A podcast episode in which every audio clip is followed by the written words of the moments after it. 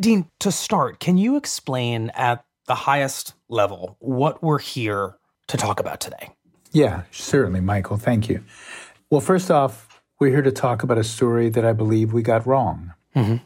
And I think it's going to be important to explain why we got it wrong and just to talk about it. Um, in 2018, we published Caliphate, which was an audio series about a Canadian man who claimed to have spent several months in Syria as a low level member of ISIS. Mm-hmm. He said he did some awful acts, like doling out lashings to people as punishment and killing two men, stabbing one of them in the heart. He called himself Abu Huzaifa. His real name was Shehroze Chaudhry. This was a big story for us, a major story. Then, a few months ago, the Canadian government arrested him, charging him with a terrorism hoax. They essentially accused him of pretending to be a terrorist when he was not. Mm-hmm. Which, when that happened, it raised the possibility that we had been duped. Um, so I set up a group of New York Times journalists who were tough minded, who would tell me honestly if we got it wrong. And then separately, we set up a group of very good reporters led by a guy named Mark Mazzetti, who's a Pulitzer Prize winning intelligence reporter, who would examine the story of this guy and tell us who was he? Who is he? How did he come to dupe the New York Times? Not just the New York Times, by the way. He also duped a lot of experts and others who thought that in fact they had stumbled on a really important story, a big story. A member of ISIS who was willing to talk about his life with the group. Mm-hmm. And what did they find? Essentially, the reporting team couldn't find any independent evidence to back up his story of being an ISIS executioner in Syria. All of this made me feel we could no longer stand behind the story that we had thrown so much energy behind. And Michael, that's what we're here to talk about today. Dean, you keep using this word dupe, which is a strong word. And I just want to yeah. understand what you think happened and were we duped? Were we tricked? Why that word? Um, in fact, dupe might not be the best word because dupe implied that we didn't do anything wrong. um, I think this guy, we now believe, was a con artist mm-hmm. who made up most, if not all, of what he told us. And Dean, you are the executive editor of the New York Times. You are the senior most figure in the newsroom. Why are we having this conversation with you? Well, here's my view. Look, there was a well known reporter involved in it, Rukmini Callimachi, but this failing isn't about any one reporter. I think this was an institutional failing. And frankly, I speak for the institution. And my view mm-hmm. is if the New York Times gets any journalism wrong, the executive editor should talk about it, answer for it, and should have as his job to convince people that we're being transparent, open about it, and we don't like making mistakes and we own up to our mistakes and we hope not to make them again. That's my mm-hmm. job, and that's why I'm speaking for it. And Dean, why is it that you've asked a separate group of reporters, not Rukmini, not the people who made Caliphate, to do this basically post fact fact checking? This is standard. You always want to bring in a fresh, clear eyed, open minded reporter who can go in with no bias, no desire for the story to land one way or the other and look mm-hmm. at it with fresh eyes. And that's the reason you do it. In this case, we chose somebody who had a deep, deep experience writing about terrorism and intelligence. So let's talk about why back in 2018, the Times believed that this story was ready for publication. I've been a reporter at the New York Times for 15 years. I can say with some level of authority that we never just publish anything. There's a lot of fact checking, source confirmation, source accumulation. So, what did we have then that made us confident in moving forward? Yeah. I think the listener who heard this series would have found a very compelling portrait of a guy who said he was a member of ISIS. First off, his story was compelling, he was convincing. He didn't just convince the Times, he convinced de radicalization experts who also said that they believed him. We had two sources in the intelligence community and the American government saying he was an ISIS member who went to Syria. He was on a no fly list, and that's not so easy to get on. We had images of fighters inside Syria that he claimed to have taken. And we had a couple of people who claimed to be members of ISIS inside the caliphate who said that they believed him to be a member of ISIS. Mm-hmm. There was evidence that looked pretty compelling. I think what we've learned since is that that evidence that I just described, there was other evidence that people didn't get to hear that I think raised questions about some of that evidence. And Dean, does that mean that evidence was known and not presented to the listener, or we have subsequently learned information that now casts doubt? Most of what we're talking about is evidence that we've subsequently learned that casts doubt on mm-hmm. it. As I said earlier, Mark Mazzetti, who's an expert intelligence reporter in the Washington Bureau, he and a couple of his colleagues went out and did the reporting so we could try and answer this very question. Mm-hmm. And I think when you hear their account, it's a pretty compelling account, frankly, of the evidence that Chaudhry repeatedly misled people, provided false information in a way that, to be honest, should have cast ample doubt on his story. So when you say you believe that we got this wrong, that's what you're talking about. Not that there's definitive evidence disproving everything that Chaudhry said, but that we didn't present the story with enough focus on all the evidence that might have called his story into question. That's right. That's exactly right.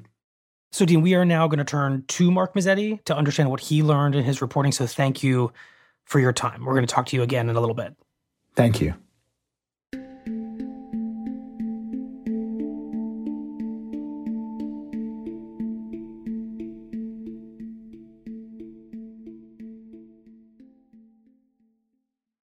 Mark, this story starts for you when Canadian officials arrest Chaudhry and they charge him with a terrorism hoax. And at that point, you get assigned by Dean to run this down, figure out what happened. Where did you start? Well, I ended up working with a group of reporters on this story, namely Ian Austen and Graham Bowley in Canada, as well as Malachy Browne, who did an investigation of photos and videos that Chaudhry posted on social media or provided to the Caliphate team as it was preparing the podcast. Mm-hmm. We also had help from Salman Masood, our reporter in Pakistan. Now, listeners of Caliphate will remember that Chaudhry had family members in Pakistan he said he stayed with before and after he claimed to have joined ISIS. He also attended a university there. And so Salman spoke to Chaudhry's family members and got his academic records from Lahore University as we tried to pull together a timeline of Chaudhry's whereabouts during the time he claimed to be in Syria around 2014 to 2015. So you've basically assembled a global team of Times reporters who are going to track down the various elements of this. Yeah. Different people have different visibility into different aspects of the story. Mm-hmm. So we wanted to be able to get that expertise in place uh, if we were going to do this investigation. So what we first wanted to do was get a handle on what was behind this hoax charge against Chaudhry. So we spoke to a number of Canadian officials who had direct knowledge about the case what we learned is that an investigation into Chaudhry actually began in 2016, shortly after he made a series of posts on social media claiming that he'd been an ISIS fighter in Syria. Mm-hmm. These would have been the same posts that initially drew the attention of the Times. Yes, they were captured by a researcher who then was in contact with the Times. Okay. After the Times and other news outlets published Chaudhry's claims, Canada came under a lot of pressure to explain why this self proclaimed terrorist and murderer was back home in Canada living freely. Now we know they were actually in the middle of an investigation that ultimately, somewhere along the way, turned into a investigation into a hoax. And then, of course, a few months ago, they arrested him. So I just want to be clear because I think this timeline does feel important, Mark. By the time Caliphate is published by the Times, Canadian officials are well into an investigation that will eventually, they say, show that he is not what he says he is. That's right. And it began as a classic terrorism investigation, try to get evidence that Chaudhry was a, a returned fighter, someone who had been in Syria, to charge him with terrorism or support to terrorism. Uh, somewhere along the way, as no evidence emerges to the prosecutors and intelligence and law enforcement officials, it goes into this hoax investigation. Got it. So it sounds like at first these investigators take him at his word. I am a terrorist. I've been in ISIS. I went to Syria. And they start digging in and they're just not finding evidence that that's true. they certainly started the investigation on the premise that Chaudhry's telling the truth. So they then go investigate what is true and what is not true. Mm-hmm. They examined his travel records, his social media postings. They interviewed him extensively and contacted other governments for information about his travel. They contacted the Turkish and Iraqi governments because Turkey and Iraq are the two primary entry points for ISIS fighters to go into Syria. Mm-hmm. Chaudhry himself claimed he flew to Istanbul and then was brought to the Syrian border where he slipped into Syria. During this investigation, Canadian officials said they found no evidence to support any of his claims that he traveled to Syria.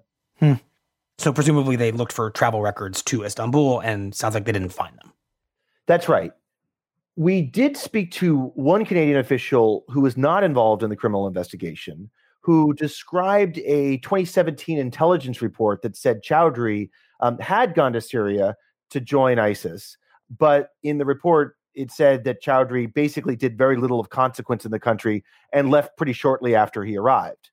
But I should point out that isn't the current assessment of the Canadian government, which is that he didn't go to Syria, period. We also spoke to a number of American officials who also had visibility in the case. Now, the Americans and Canadians have this deep intelligence sharing partnership. What they said to us is while there had been an FBI investigation into Chaudhry, they now support the assertion by the Canadian government that he was an imposter. And, and help us understand that, Mark. Listeners of Caliphate will remember well that two United States officials believed that Chaudhry had been in ISIS, had been in Syria, but you're saying that working in partnership with Canadian officials, US officials no longer believe that. Well, it's unclear to us what different American officials might have known or thought they knew at the time, or who was looking at what information, or, or what they know now versus what they knew then. We do know that the two officials whose information was mentioned in Caliphate in 2018 and said that Chaudhry had been in Syria, they have moved on to other jobs and going back to them, they said they couldn't recall the Chaudhry case. Hmm. The American officials we spoke to support the Canadian conclusion that Chaudhry was never a terror threat. They warn that they can't say with 100% certainty that he never entered Syria, but even if he did, they said, it would have been for only a brief period of time. Mm-hmm. Uh, the Canadians, who conducted a four year investigation into Chaudhry, said they concluded that he was not a terrorist. They said their investigation had determined he was an imposter before Caliphate aired. Before Caliphate aired. That's right. And Mark, what about the no fly list that Chaudhry was on, according to American officials? So remember that several American officials in 2018 said that Chaudhry was on a no fly list. And we didn't find anything during our investigation indicating that wasn't true. It also makes a fair amount of sense. Right? We know that the Canadian government was actively investigating Chaudhry starting in late 2016. So it's mm-hmm. not surprising that, given the amount of information sharing that goes on between Canada and the United States, uh, that he would be on a no fly list while the Canadian government is investigating. Okay, so let's talk about the de radicalization experts who deal with Chaudhry, who talked to him and found him to be compelling. What did they tell you? What did you find out? So they disagree on whether Chaudhry was telling the truth. Hmm. The expert who began dealing with Chaudhry before Caliphate aired, a former radical himself and a police informant, broke with him at the time of the podcast because he found him unwilling to accept help to change his radical beliefs. That expert now believes that Chaudhry's story is false. Hmm. The other expert, an academic researcher who studies radicals and who remains in touch with Chaudhry, believes his story because of the emotional intensity with which Chaudhry tells it. But, Mark, to this idea that Chaudhry's story was so compelling and how he could have, in the words of Dean, duped so many people, including people who know the organization well. I'm curious is the kind of information that he told to people, the story that he crafted, is this the kind of information available to anyone online, these inside accounts of life inside ISIS, or would he have had to have a unique set of experiences to be able to tell this story the way he did? So, based on our reporting, he didn't fool the police in Canada for very long. Officials said they believed Chaudhry had studied the vast amount of videos and other information about ISIS that's available online. You know, ISIS has this formidable online propaganda and recruitment operation. And, and this had apparently given Chaudhry an intimate knowledge of ISIS and might explain how he was able to tell such a compelling story. Hmm. The people who know him say he spends a whole lot of his time, you know, at home on the internet. So, so that suggests he was a fan of ISIS. He was drawn to the group, just never actually joined the group, went to Syria and worked with them. I mean, there are a lot of examples of people, you know, radicalizing online, watching propaganda videos, watching jihadi postings, and gaining this deep knowledge of terrorist organizations without carrying out any terrorist acts themselves. But do officials believe that he was a supporter of ISIS, or do they believe that he was kind of a con artist for the sake of being a con artist?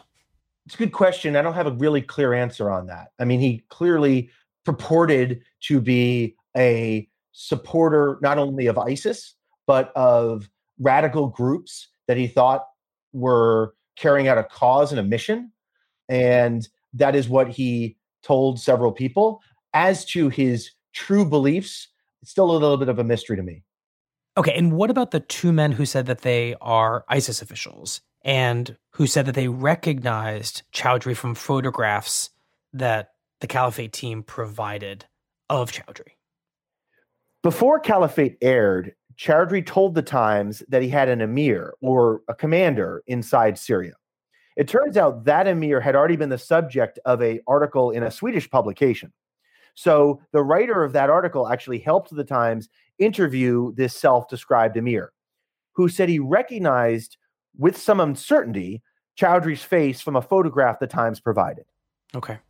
But the emir rejected the notion that Chaudhry had served under him. Uh, instead, he said Chaudhry likely served in a military role, which contradicted another of Chaudhry's central assertions that he deliberately chose to avoid being a battlefield soldier. Hmm. Later, the emir sent a short voice message of another supposed ISIS official who claimed he remembered Chaudhry. But the Times never had an interview with that second person. Caliphate also said the second person seemed to have inside information about Chaudhry, information that would have added legitimacy to his account, specifically that he's Canadian. But it turns out he may actually been told some of that in advance.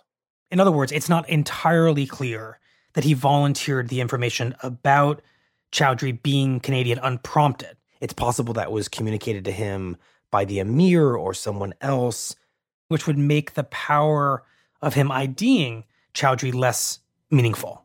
That's right. So there's only so much stock we can put in the statements from the emir and the person on the voice message.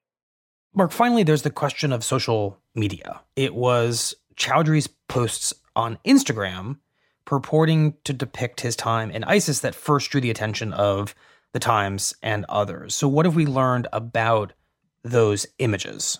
He posted several photos of silhouetted fighters holding or shooting weapons on the battlefield and elsewhere around Syria.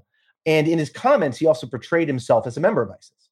Essentially, we found that Chaudhry took several photos from elsewhere on the internet and presented them as his own hmm. or used them to create this image or persona of a ISIS fighter. One photo that he posted on Facebook and Instagram, which he described as his quote humble abode, had in fact been taken by a professional news photographer and distributed by a global photo agency. Hmm. And we've determined that photos he showed the Times before Caliphate aired, photos he said he took himself, were actually taken in another part of Syria than he claimed.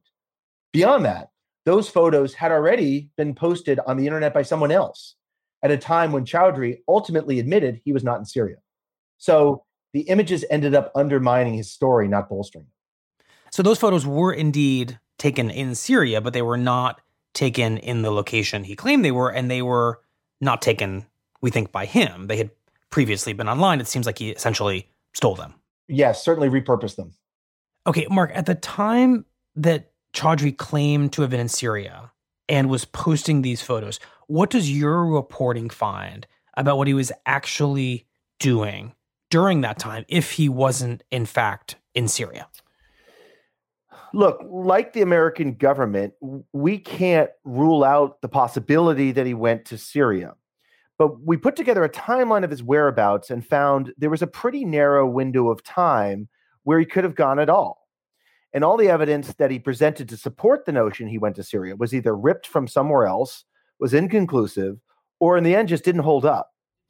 Mm-hmm. We found a lot of misrepresentations by him and nothing that independently corroborated his claims of being an ISIS executioner inside Syria. So, taken as a whole, we don't know of any definitive evidence that Chaudhry was not in ISIS. And that is incredibly difficult to show, of course. But we also don't know of any evidence that he was. And the number of holes in his story, the inconsistencies, the hard to explain timelines, the borrowed images, all of this has led officials to believe that this was a hoax. That's right. That's what they found. And it's what we found in our investigation. And Mark, what did your reporting show about what is going on in Chaudhry's life right now? I know the trial is coming up in Canada. What is his status and what is he telling you, if anything? After he was charged, he was immediately released and he lives with his family in Burlington, which is just outside of Toronto. He spends a lot of his time working in his father's shawarma restaurant. My colleague, Ian Austen, went to the restaurant twice and saw Chaudhry working there. Ian spoke to him briefly on the phone, but Chaudhry declined to comment. He, Chaudhry, told the Caliphate team that he had, roll, had enrolled as a student in a local university, but Canadian officials say that's not true. And do we know how he plans to plead to these charges from the Canadian government? We spoke to his lawyer, and his lawyer told us uh, he'll plead not guilty. And what, if anything, does that tell us? It's a bit hard to say in order to convict him, prosecutors are going to have to show not only that he lied, but he, that he intended to sow fear of terrorist activity among Canadians. Hmm. Some legal experts we spoke to said that second part of the charge could be difficult.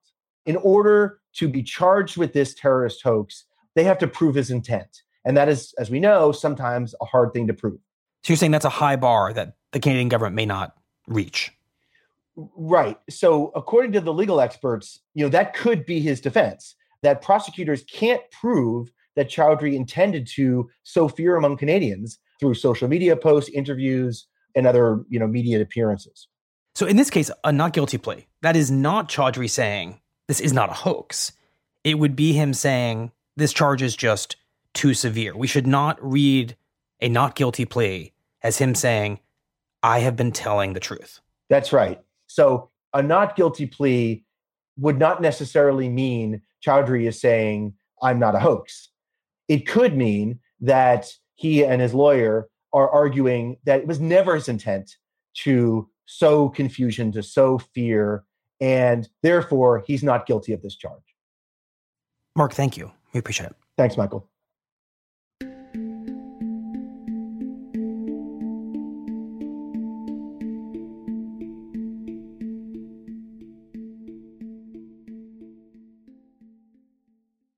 Dean, Mark has reported on the specifics of the Chaudhry case. You are uniquely positioned to understand a different question how the Times as an organization handled this story from the start. So, put simply, how did and how could this all happen the way that it did? You know, I think this is one of those cases where we all had confirmation bias. And just explain that word you get a really good story. And you have some evidence that even supports your really good story. It's not made up. I don't think there was any fraud here or deceit on our part.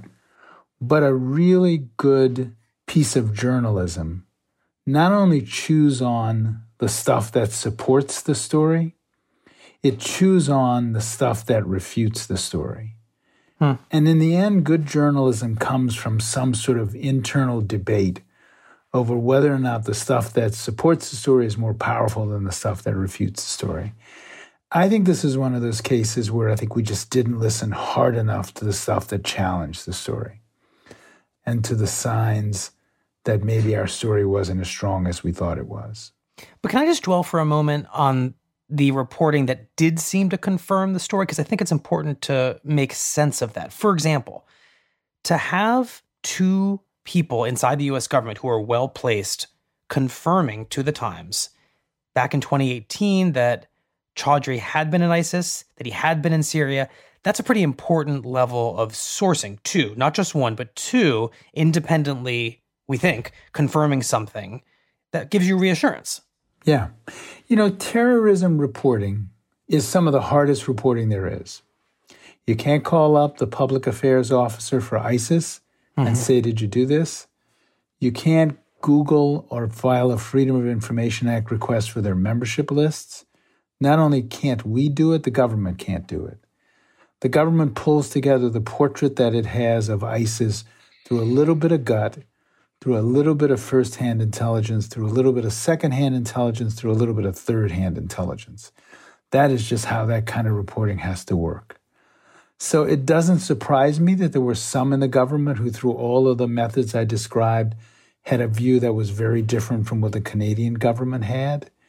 But our job was to just, in a tough way, evaluate the evidence that existed as well as the evidence that refuted the evidence we used in the piece. And again, mm-hmm. the reason I keep saying this was not, you know, deceit or fraud by the institution is because I think, you know, our sin was not paying enough attention to that powerful evidence that questioned the evidence we had.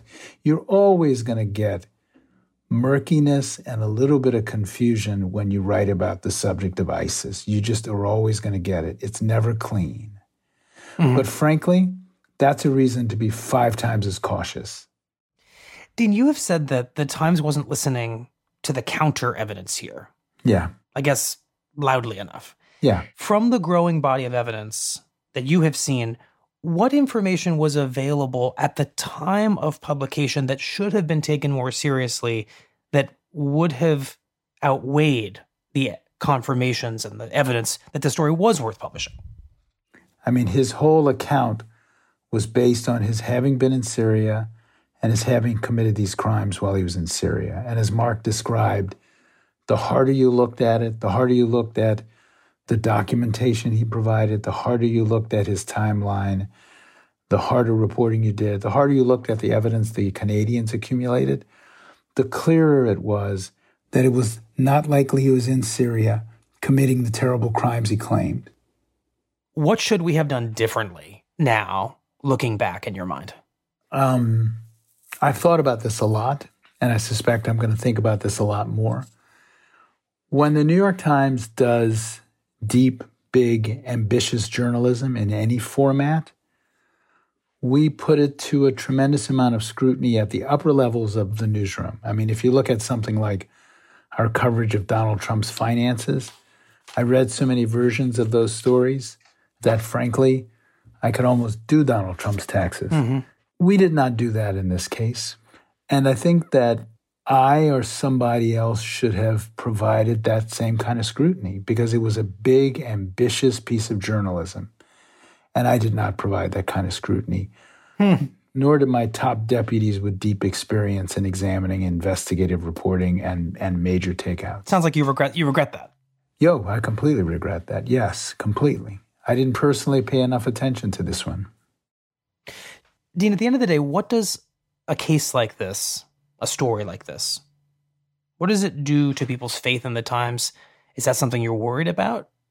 Of course it is. It's something I'm worried about. I mean, here's how I think you go about fixing things when you make a mistake. I have a contract with my readers, my audience, with everybody who touches the, the, New York Times and consumes the New York Times. And the contract goes like this If I get it wrong, I will admit it, I will own it, I will be transparent about it, I will explain how it happened, and I'll do it on every medium where we got it wrong. We're doing it this way for the people who listen to the Caliphate. We produced a very long, thoughtful column in the printed New York Times and on the website by Ben Smith, our media columnist, who raised questions. I think the way you deal with this stuff is you say to your readers and your listeners, We got it wrong. Here's why we got it wrong. And we're going to do everything in our power not to get it wrong again. And I, I honestly believe reporting is the most important thing we do. And if you believe you get something wrong, the answer is more reporting. More reporting is always the answer to every question when people raise questions about your journalism. And sometimes we will learn things that make us uncomfortable. But that's the only way to do this. Well, Dean, thank you very much. We appreciate it. Thank you, Michael.